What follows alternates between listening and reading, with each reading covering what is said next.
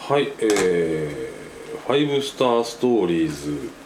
デザイン4」というやたら大きな本を今渡されてパラこんパなラ何本あってもいいですからね、うん、まパラパラと見ておりますが、はい、あー設定資料集ということになるのかなこれは、副読本って言われるんだけど、うん、でもなんか両面でね、うんこっち側を読むのも楽しいし漫画本編で動いてるのも楽しいし、うんみたいなもうねいわゆるこの主主役ロボみたいのがバーンと載ってるんですけどその説明をロボの説明を読むだけでまあ優に1時間ぐらいかかりそうですね2ページで1時間ぐらい、かかるね、うん細かいうん、D カイゼリンを今見てるねなななんですか今なんですか D カイゼリンってこのロボの D 名カ前イゼリンね、うんはい GTM ホルダー 17D カイゼリンせよくおそう知ってるねうん、生団認識番号が PZKP もうなんじゃこりゃなんじゃこりゃ1行目がゴディックメイド概要もうこ全くわからないこれがその漫画雑談会で私が話させてもらった2番目に好きな漫画、だから大好きって言ってた「そうファイブスターストーリーズ」なんですねうんでこれ二度とやらないと思うので、うん、なんか枕でちゃちゃ入れて喋ってくれれば、うん興味持ってくれた人はね勝手に見てくれるんこれじゃないかなすごいですよもうマジでこの設定資料集1冊で何日持つんだろうすごめっいちゃ細かいすごい嬉しかったこれね、俺が入院してる時にあの同じ「ファイブスター・ストーリーズ」ファンからの贈り物で、これは入院の友だね、これ1冊5000か6000ぐらいじゃなうい、うんんでもその内容だったら安いぐらい安いよ内容的には2万円以上ですよ、こんなのもう延々いろんな衣装の女の人が乗っててそれについてめちゃくちゃ細かく書いてあうる、んそうね時代によってあの衣装の名前が変わったりするからね、うんまああのー僕には全く何を言ってるかわからわないからないですねこういうのが好へきえうわーもうなんか関係相関図だけでもう気を失いそうなぐらいなんとか OK みたいなの出てきて それそう厳しい国っのす国の系譜ね、うん、ダスラントからどうやってこれはこうこフれィはルモアができたかとうんうんうー老眼殺しでこれ絶対本編ではやらないでしょうと、これはね大変だわファイブスターストーリーズを朝掘りするっていう回はございませんので、うんでまあじゃあ枕で茶化しぐらいでやってよって言われたけど、茶化すとこも分かんないぐらいあ目を消耗しただけ目だがしゃもしゃもう今目がしばしばしてますはい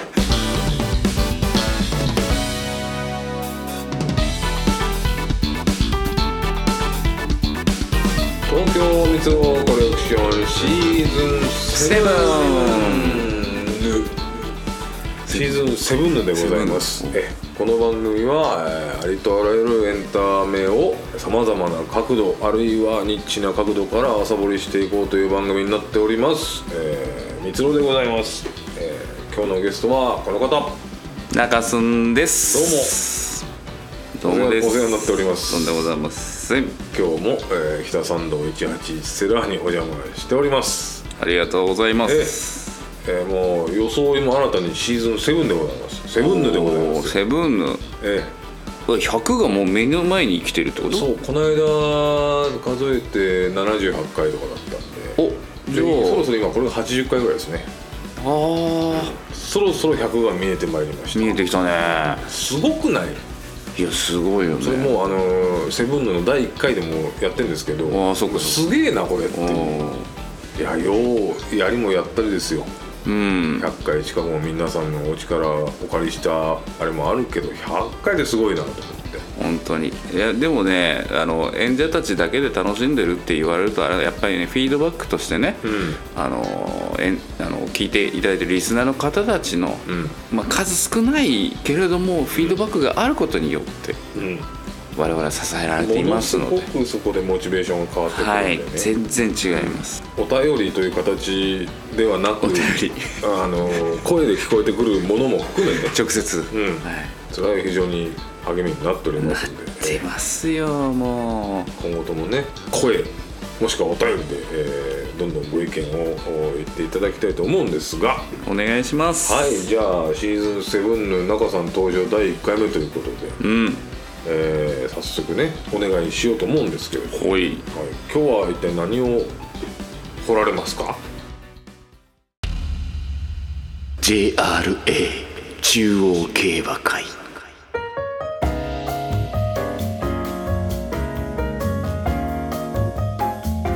ほー競馬はい、まあ、正式名称ね今ちょっと申し上げます、中央競馬中会央競中川さん競馬そもそも好きなんですか馬もうそこから話させていただくとですよ、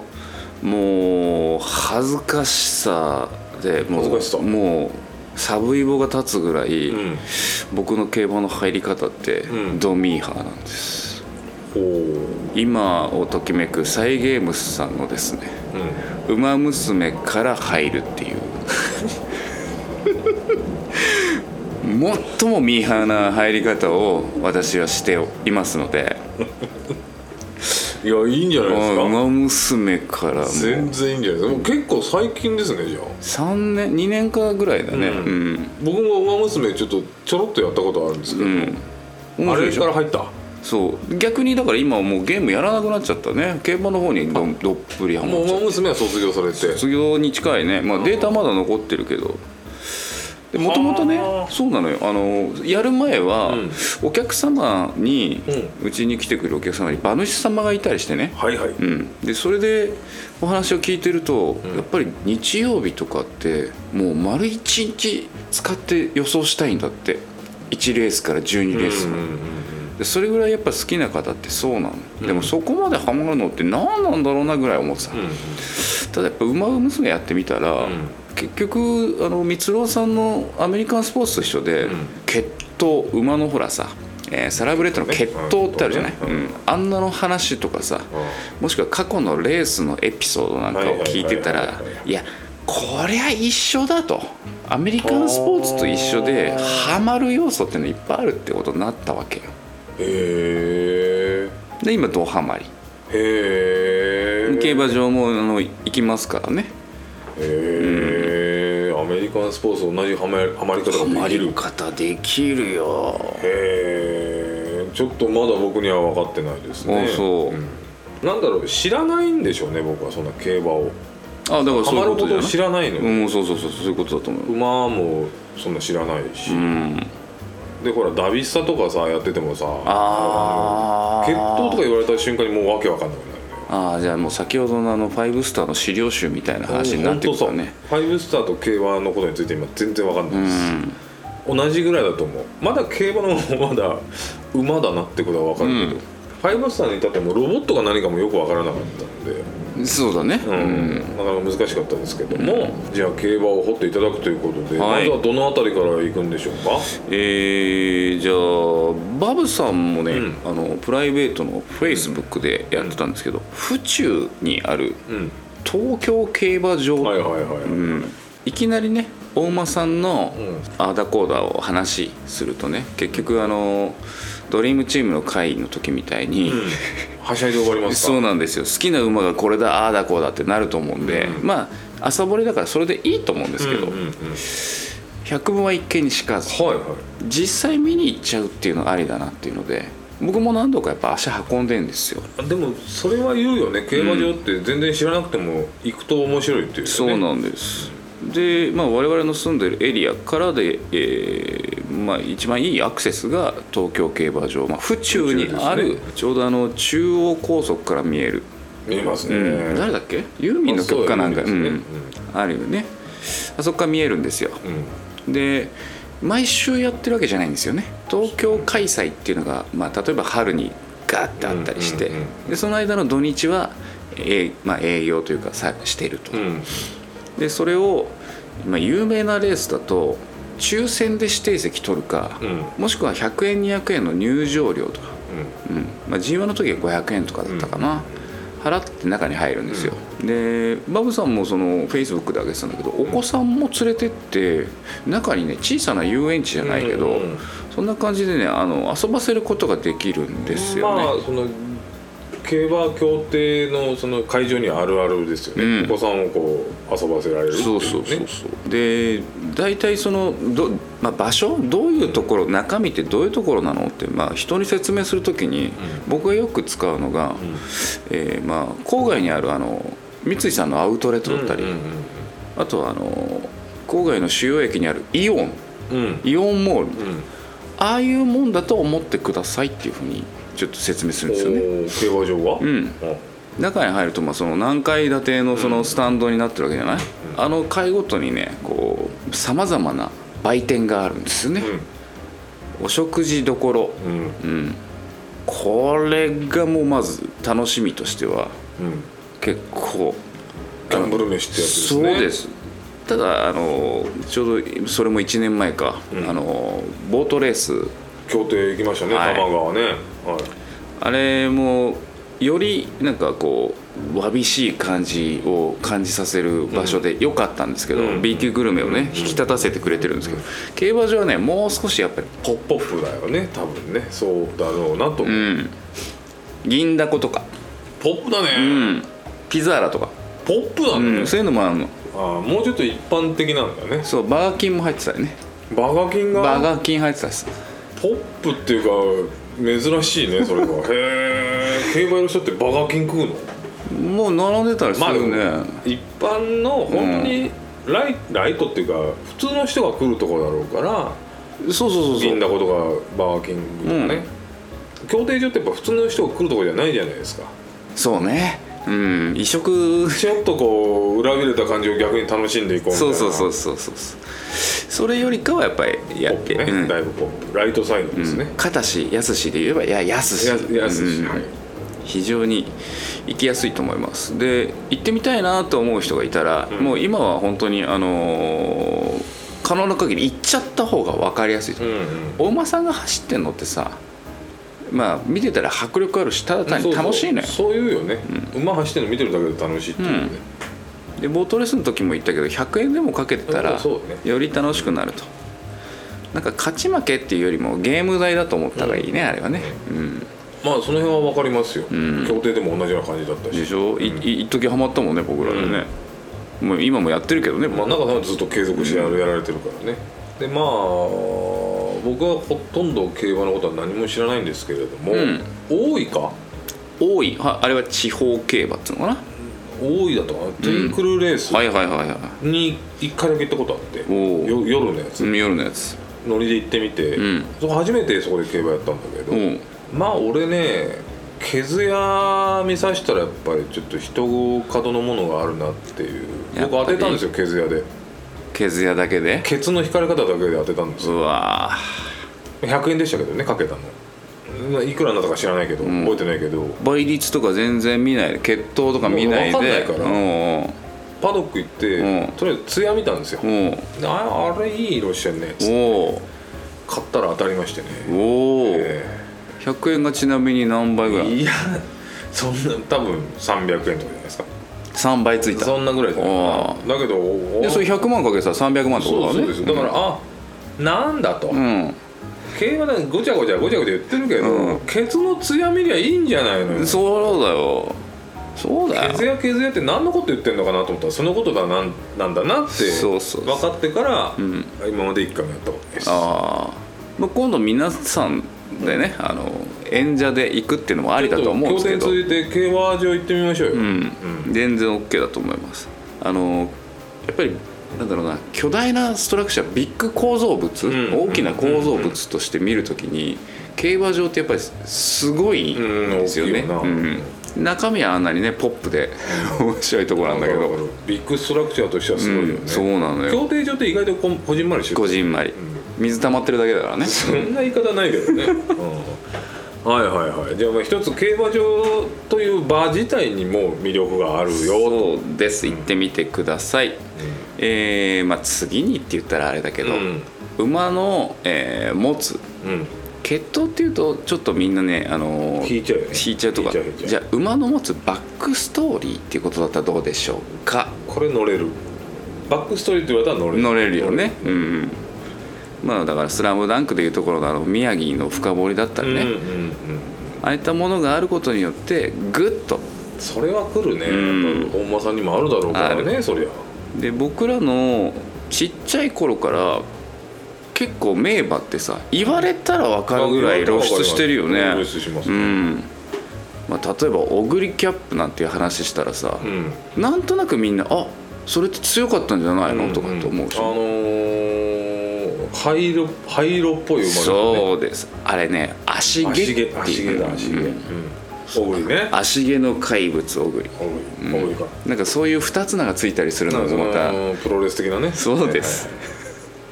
まあそういうなんだバックストーリー、うんなんか一個ずつ今紐解いていくのに YouTube さえあれば過去のレースいくらでも見れちゃうそわうけだよね、うん過去の名馬も当然見れるんでしょうそ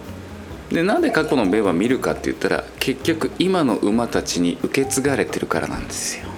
なるほど種馬としてはいそしたら、まあ、その馬がなんか妙に可愛く見えてきたりあーいやお前のお父さんに随分勝たしてもらったしなとかね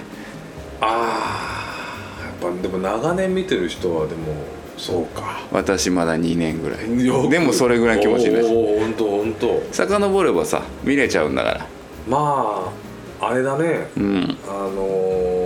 申し訳ないよねうん NFL でも NBA でも、うん新しく入ってきたやつがあの往年の選手の息子だってよって言ったら盛り上がるもんねびっくりしちゃう、うん、えってしかもあアメフトだとさご丁寧に親父と同じポジションやってたりするわけ、んあーグッときちゃうよねあの、んっていうことでしょそういうこと入りやすいよねやっぱうん理解が早いやさすがいにや光郎さんアメフトのスポーツは見てますかうらね、んまあ、同じ大学出身とかっていうだけでもなんかちょっとね、うんうんうんうん思ったりしちゃうしじゃあ同じ球種厩舎とか、ああ、うんなるほど調教師同同じ人だとかじ大学じゃないですかあとはこの馬の血統プラス、まあ、血統はこれも今、えーバックストーリーって言ったけど、これね競馬って乗り手がいらっしゃるんですよね、そうね、うん、騎手がいて、うんうん騎手もまた代替わりしたりするわけなんうんうんですよ、うんまあ、馬ほど、あのー長い、あえー血統があるわけじゃないんでね、うん、だから今現役で働いている騎手の中で親子2代でもうすでに同じレースに出てる機種とかにさもそういうストーリーがあるとまあ機種にもありそうだよねそうそうそうでお父さんが大舞台で勝ったこの馬の孫になる馬に息子が乗って勝つとかめねちゃくちゃいいじゃねえかそういうのがあるんめでちゃくちゃいいじゃねえかよ乗れるねそれはその情報さえいただければそうなんですでその煽りがさやっぱりみんな上手なんですよそれをねちゃんと伝えていただければいくらでも乗れますよでしょ、ただ競馬新聞見ててもよくわからないそうねうんちょっと色がないからねううんなんかやたら専門用語とさうん、なんかようわあからん上がり3ハロン最速とか言われてもよくわかんない何何ってなる何ってなる太ったのか痩せたのかぐらいしか情報がないわけはいではいはい体重出ますからねすよ、そう、んでもう結構痩せてっからやめとくかみたいなことしかわかんないわけうんでうすよ、んあとあのパドックですげすげえ白い汗かいてたらやめとこうみうんたいなああそうね馬の汗白く見れるからね、まあまあそれはどうでもいいんですけどうんいやいやでもよく知ってるじゃないですかでまあ血統ないしバックストーリーっていうとうころで、んえー馬と騎手どちらにもあるとあるねうんで、まあ、そういう掘り方とあとは有馬記念って聞いたことあるでしょ、うんあります、うん有馬記念っていうのはこれあの人気投票で決まるレースなんですはいはいはいはいはいうんその年のまあなんだ G1 まあ G1 っていうのはあの有名レースね、うんうん強い人しか出れないレースね、うん強い馬だけ出るレースで勝ったから有馬記念で人気投票でうんそこに入ってくるとかさ、オールスターですねそうもうこれはさやっぱりもう今もう置き換えてもらった通り、うんまあファン感謝でオールスターもうそういったものですからあのアメリカのプロスポーツにありがちな、オールスターはお祭りですみたいなことじゃなくて、うんガチでオールスターがやるってことでしょそうですそりゃ熱いねだってさお金かけてもらってんだからはあそりゃ熱いじゃあ有馬記念ってやっぱすごいんだねすごいよもう当然う強いのしか出動てこくない金額がひどいんだからあれ国家予算ぐらい動くんだからわーって何兆円とかじゃない多分1日でっていうかその1レースでえー、ななんでそんなみんな競馬好きなのあのあれ何なのあれ日本のいいあれはねでもちょうどいい時にやるんだよねちょうどクリスマスぐらいにやるもん年末だで、よねそうそうでまあ日本で言えばボーナスなんかも入ってたりとか少しその、まあ、お財布が緩んでもらえる、うん、需要が拡大する時なんであそこでちょっと今年1年ね、うんまあ最後にんやっとかないと一花うんまあまあねなんか日本人らしいからそこはうん、これで当たったらお前次の飲み会俺全部払ってやるよみたいなさそうだそうだね新年に向けて景気づけだっつってねそうそうあそうオールスター戦ですかそうですそれちょっと有馬記念ぐらいはど素人でもやりたくなるっていうことから多分その金額になるんでしょうねそういうことです何もわかんないけど、オールスターだったら全部強えんだろみたいなそうそうそうそうで思い入れが1年の中でまあそのはいはいはい強いレースで勝ってきた馬たちがそこに来るんでやっぱ通してみるの大事です大事でまあまあシーズンだよねいわゆるねあれがねレギュラーシーズンを見ていけとやっぱりさバスケもアメフトもさ、レギュラーシーズン一個も見ずに、うんオールスターだけ見ても、んちょっとよくわからん、そうね、まあ、すごい人たちなんだろうなと思うけど、やっぱり助走があった方がねああそうだね同じだねうん、そうそう遠くに飛べるって聞いたから俺あれ聞いたことあるなそれ 長く助走取った方がああまあそうですか、うんまあそうそうでしょうね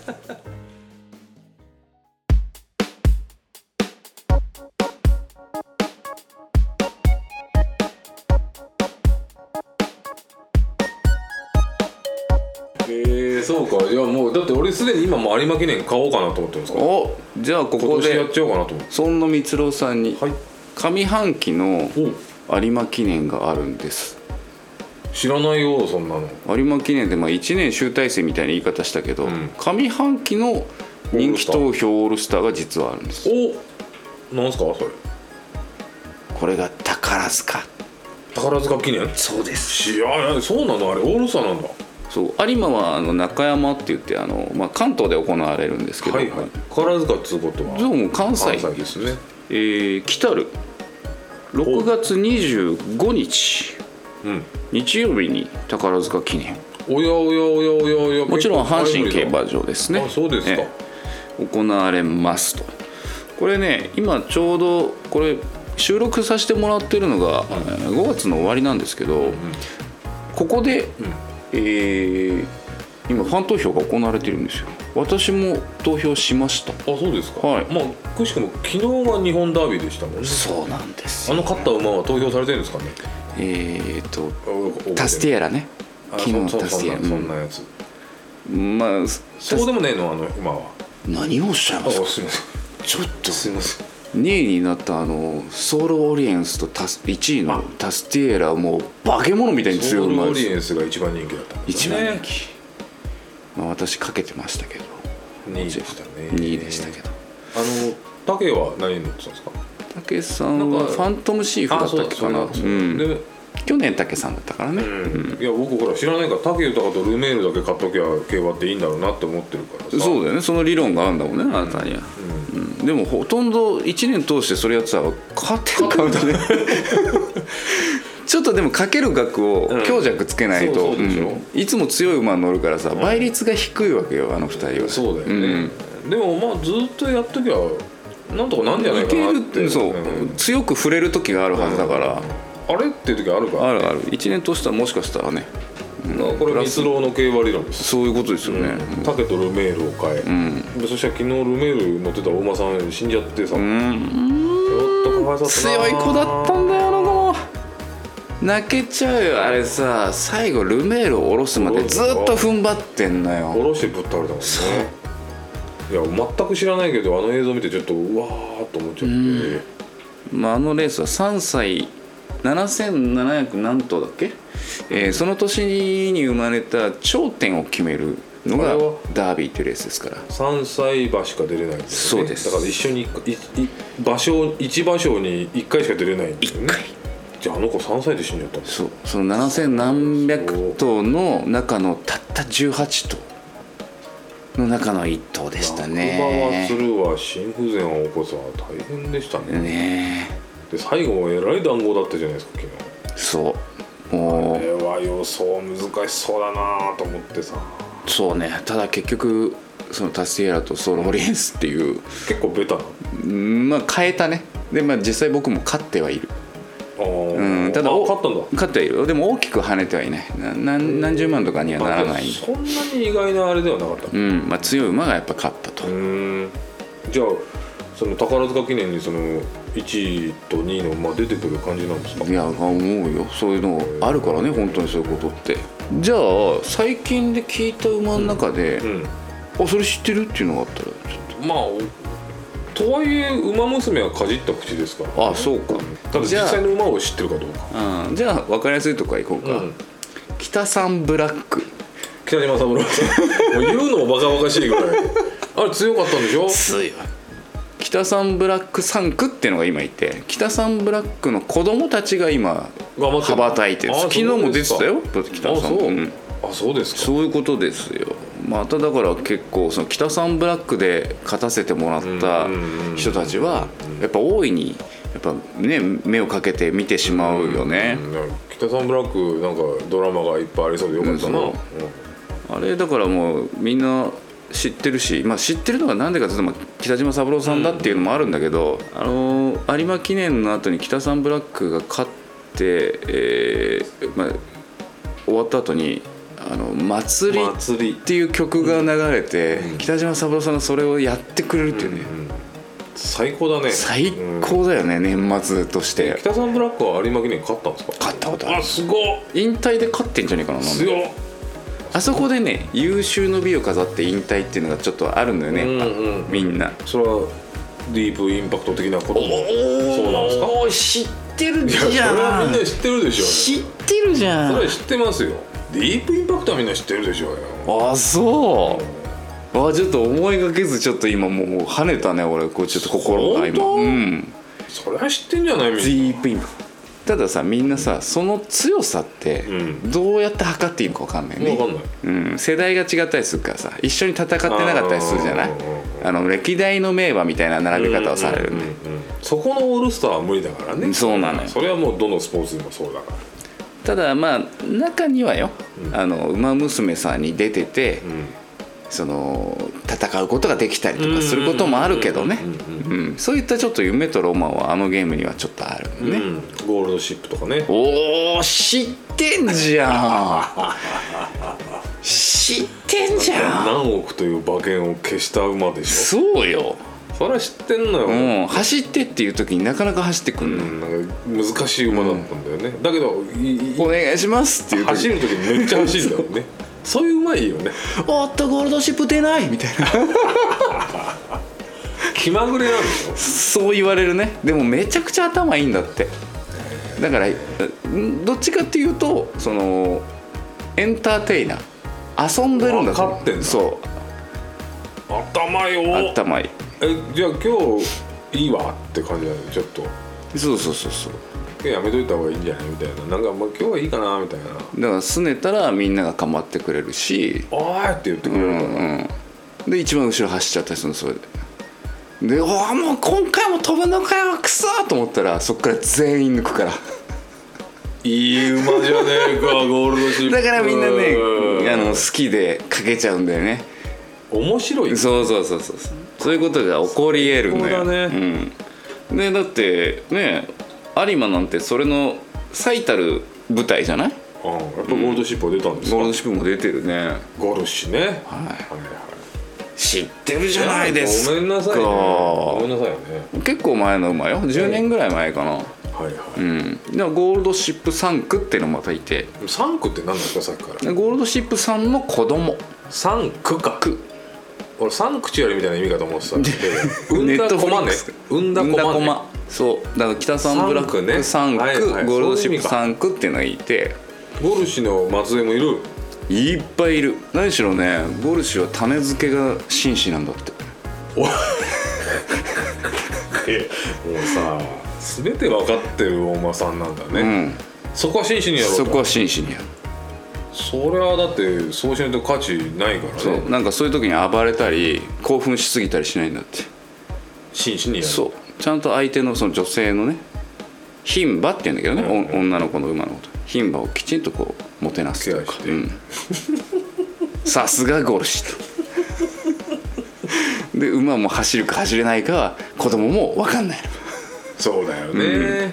あのいい馬はねそうですよね、はいまあまあじゃあ北さんブラックうんでまあゴールドシップまで出たからじゃあなんだえーさっきのディープインパクト出たしでディープインパクトってのはやっぱり異次元なんでしょあの人そうねあの人はうんそれねちょっとね後でね実況聞いてほしいなとちょっとあ思ってる本当ですかうんディープはやばかったっぽいなってのははい俺でもあの皮膚感覚でなんか分かってます、そうだねそどうだ化け物みたいに強いって言ったらディープあとはあれでしょ皇帝シンボリルドルフなんじゃねああ僕らが本当にちっちゃい頃だったねううん、皇帝ってかっこいいねかかっこいい、っこいいね、うん、無敗の三冠馬ねすげえ なで結局七冠馬だったのかな7つ重賞勝っえて負けなしで引退したんじゃないいやシン途ボリ中ルドルフ誰かに土つけられたかもね近年で言うとですよアーモンドアイっていあーう名前なんか聞い聞いたたここととああるりま聞すいたことあるうん、これ女の子なのようんついもうむむアーモンドアイも無敗の三冠馬で最後9冠取ったのかなあの子化け物よでももう引退なされてなされてます今誰なのそんなごついのいないの今うんで去年のじゃあ例えば有馬うん誰が勝ったかって言われてみんな知らなかった人でし知らょないよねだからまあそのやっぱりディープとかあの辺の北三ブラックとかのインパクトよりかはちょっと劣るのかもやっぱねりさオグリキャップとかって誰でも知ってるじゃん、オグリとかそうねうんそれぐらいの馬は最近いないのかな、うんまあちょっと前のそのアーモンドアイが確かにそうだったかなでもアーモンドアイもまあそんな社会現象になるほどじゃないじゃんそうねまあ女の子だからね女の子いいじゃんかわいい可愛いだけど出るレースがねそれぞれ違うんですよああそうか、うん女の子さん用のそう今後もあんの今後ももちろんあるもちろんでその3歳で出るのは女の子男の子それぞれ選手権が違ってて、でまあ先日行われたそのダービー、まあこっちの世界では昨日だけどうんそれに関しては基本男の子の世代ナンバーワン決めようぜなわけ若者のそう3歳の世代ナンバーワン決めようぜ暑いねでその前の週に行われたのが女の子を世代ナンバーワン決めようぜっていうので、うんオークスっていうオークスは女の子なんだ、そうそうそうそへえじゃあ昨日というかもうこっちの世界では昨日ですけど、ううん若者男子のそう1位が決まったんだよそうそうねそこで死んじゃうやついるのちょっと悲しいな悲いしいよねこれからじゃないかよしかも結構強い子だったでしょ、めちゃくちゃ強かった2番人気じゃないうん、あのお金をかけてる方の中にはその最初走らなかったことでわーってやじっちゃった人もいるかもしれないけど、あそっかうん、でも帰る頃には多分ね場内でも発表されてるからまあ涙なくしては語れない、うん畜生かっつってわいそうに、負けたことよりも悲しくなるだろうかわいねそう、なんかまあそういったストーリーもありながら、うんこの府中競馬場、はいまあ、東京競馬場と呼ばれますけど、そういった名馬たちがいっぱい走ってますとで特筆すべきはそのダービーが行われる場所やっぱその男子せあの世代ナンバーワン決めましょうよでこれダービーっていうのが男の子世代ナンバーワン決めようぜって私言ってしまいましたよねうん、これルール上はそんなことないんです女の子も入っていいの出ていい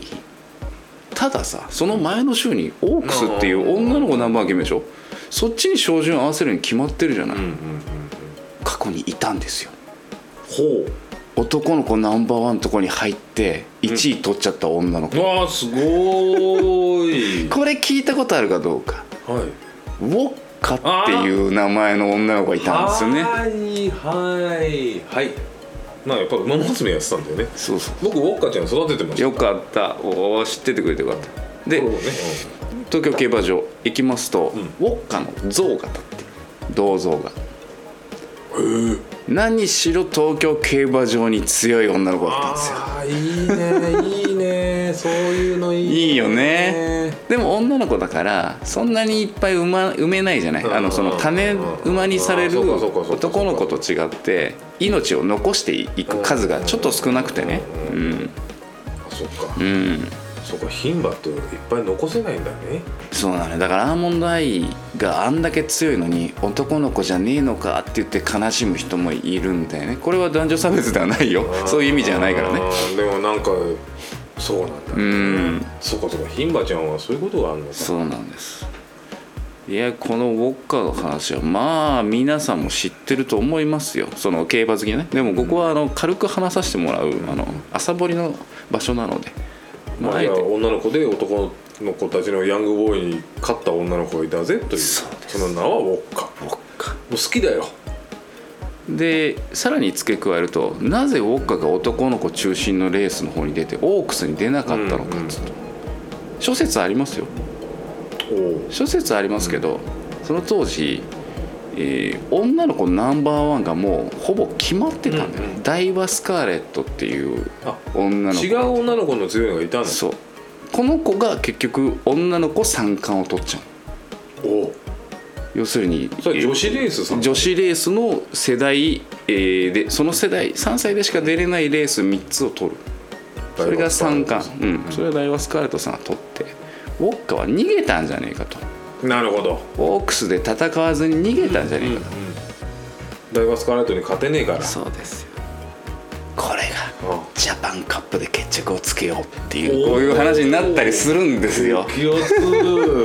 激ジャジャパンカップは片や男の子たちのレースで勝った女の子、はいウォッカ、はいはい片や女の子三冠を取った世代ナンバーワンの女の子最高じゃないかなこれはねジャパンカップってのは男の子も女の子も出ているもちろんですで海外の優秀なお馬さんたちも来ますははいいはいはいはいガイタレが来るやつだ、こちらも東京競馬場で行われますでもそのウォッカとダイバースカーレットの時見たかったなまあ YouTube でね本当に今でもそれはどうなったんですかか語り継がれ別るにいやもうこれは見た見てもらった方がいいあそうです見てもらっそうた方がいでいすかこれ常にこの世代ではダイワスカーレットとウォッカの話に必ずなるなるんだ、うん、いやもうなんかプロレス見てる感じですもんああそうだね、うんうん煽り V とか見て、どっちが強いんだみたいな三冠戦っていうのあったしねプロレスでもある ね前日でね、三冠ありましたから、ああそうですか、んいやそういう煽り V さえ用意してもらえれば2秒で乗れるんですよでしょだから知識がないからうん乗れないだけで、これだからまあよくよく僕らがやってるそのアメリカンスポーツ、同じやうん同じだよしかしあんた2年そこらで随分掘ったねそうなんですあのこれ僕得意なところじゃないそうだね 後追いで追い越すっていう特性が出てますね今差しが決まってるね今ねやかましい競馬用語で言われてああ申し訳ないわかるよ後ろから抜くことねうんうん、確かにねまあ差しだね、うん、差しが決まったよね、うん、先行じゃないから俺このレース序盤ずっと後ろの方にいるもんね、あんたいっつもでレース上さ、6周ぐらい回ったところでなんか追いつかないもうレース終わってないかっていうぐらいで追いもうトップいく感じそだうねだからまあ6歳とか7歳 とかその辺から重賞勝ち始めるっていうのを大器晩成型だ大か気ら晩成ですねそのスタイルでやってますそうですねええ随分2年にしちゃ深いなと、でもこれも全然あの朝掘りのこのチャンネルに合わせてですはいはいはいまあでもちょっとそういう人と競馬場行かないと、ん全く知らねえもん同士で言っても面白くないんででしょあのバスケットゲームを俺が後ろで解説しながら、うんうんうんやっぱりしあれ重要です等しいよでしょ重要ですよ、やっぱりだからあのーちょっとミスしたぐらいだったら、もう全然それはもうアグレッシブにいった結果だっつそうって全然褒めてくれるもんね、うんまあまあだからちょっと連れてってくださいよ競馬ねいいいいいいレースではい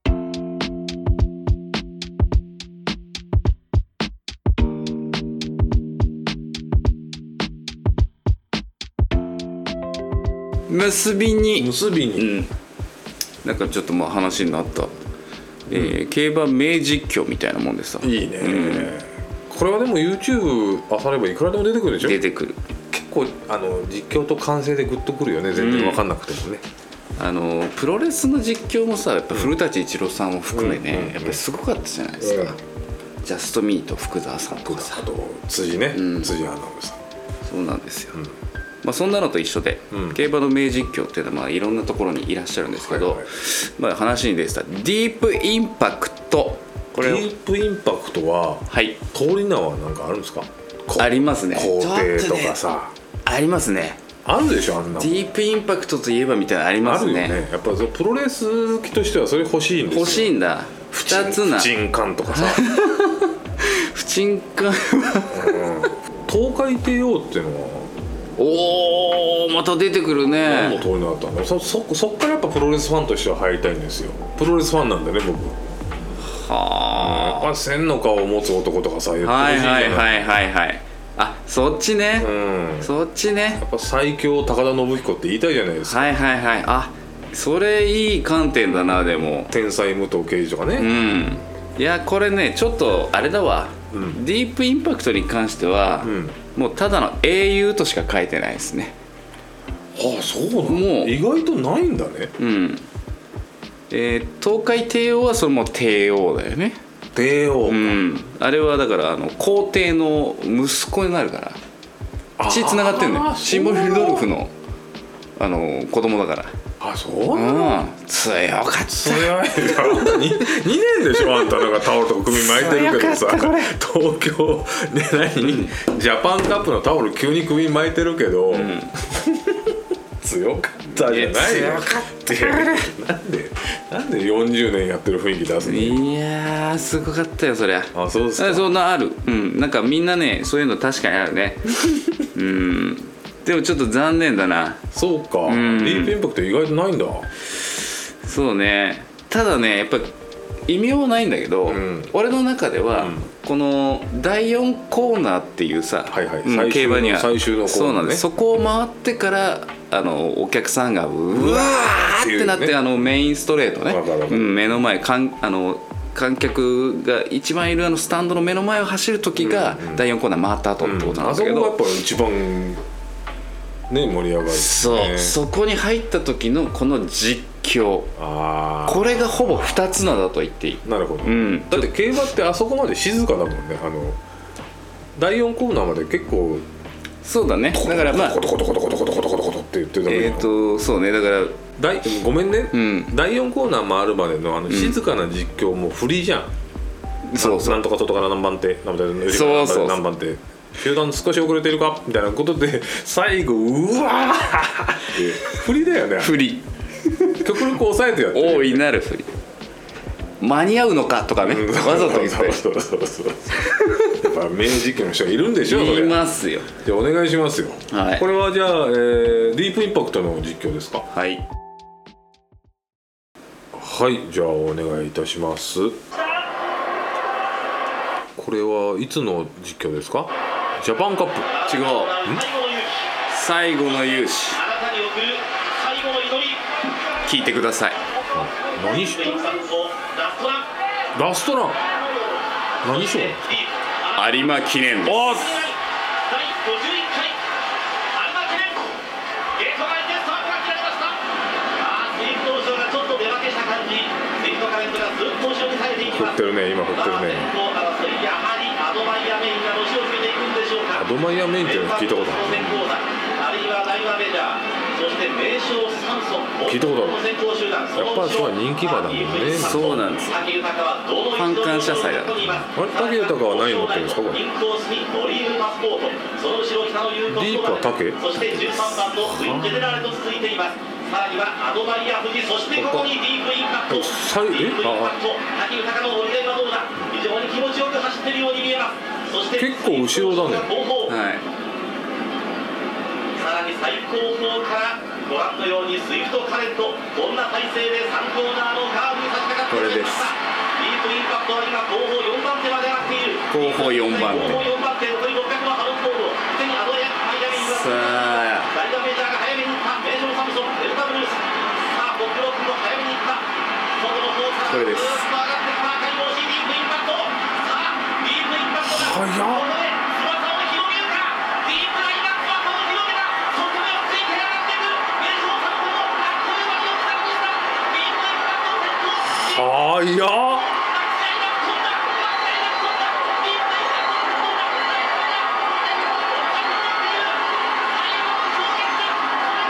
ラストランでこれが最後の衝撃だそれを見事に語り単勝120円 ですよビチビチじゃないですか最後の衝おー撃強いディープインパクト強し早っごめんちょっと興奮していろいろ喋ってて実況聞こえなかったかもしれないいやいやいやいやあの第3第4コーナー回った時にグーッと上がってきたでしょさあディープインパクト翼を広げたさあ広げただけどちょっと恐完全ろにし飛んいだ完全に飛んだ恐ろしい速さでしたねあれを見ちゃうとやっぱりね異次元だなって分かっちゃう強ねいんだね、うあの子はねあそうですかそうなんです引退を表明してそれでファン投票で、えー有馬記念に出るとでこれを最後に引退します、最後の衝撃最後のディープインパクトこれですコービーに近いものあーラストダンスに近ねいねうんあー最後であんなやりますみたいなそうああなるほどだからちょっと中さんも潤んでるんだそうなんです申し訳ないまたしてもやっちゃったね俺ね泣いちゃうんだよなすぐ馬の実況でねあんた2年だよねそう30年とか見てたわけじゃないんだよね、馬娘から入って る超超ライトファンだからよくよくそんな思い入れ持てるなそうそれで泣いちゃう泣くほどにうん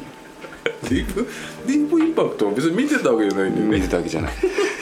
当時のことはよく知らないんだけど最高だわ、うんあなたはその辺が才能だよ ね素晴らしいでもねうんただ大事なのってやっぱ今なんですよおうおうおう今どんなやつがいいのってやっぱりそれはバスケでももちろんねもちろんうん重要だしアメフトでもそうじゃないですかそうですだからその辺を踏まえて、うんえー今年の年末うん有馬記念のんメンツが決まったら、んちょっと一人一人やってくださいよ、あそうね一場一場、うんそのストーリーでやっぱグッとくるからじゃあ年末はさ、んもう一回特集組んでもらっちてょいっと有い馬記念特集やってください、もううん2年でそこまで深入りしてんだともうもう今年の年末まで続ければ相当なってるでしょなってるでそうですかえーその前に、まあたまあ、前期の宝塚記念がありますんで、もし興味を持っていただけるんであれば、んちょっとご覧になっていただいて、うんうんうんえー今回お話しした中に、んえーギャンブルのうん部分、うんうん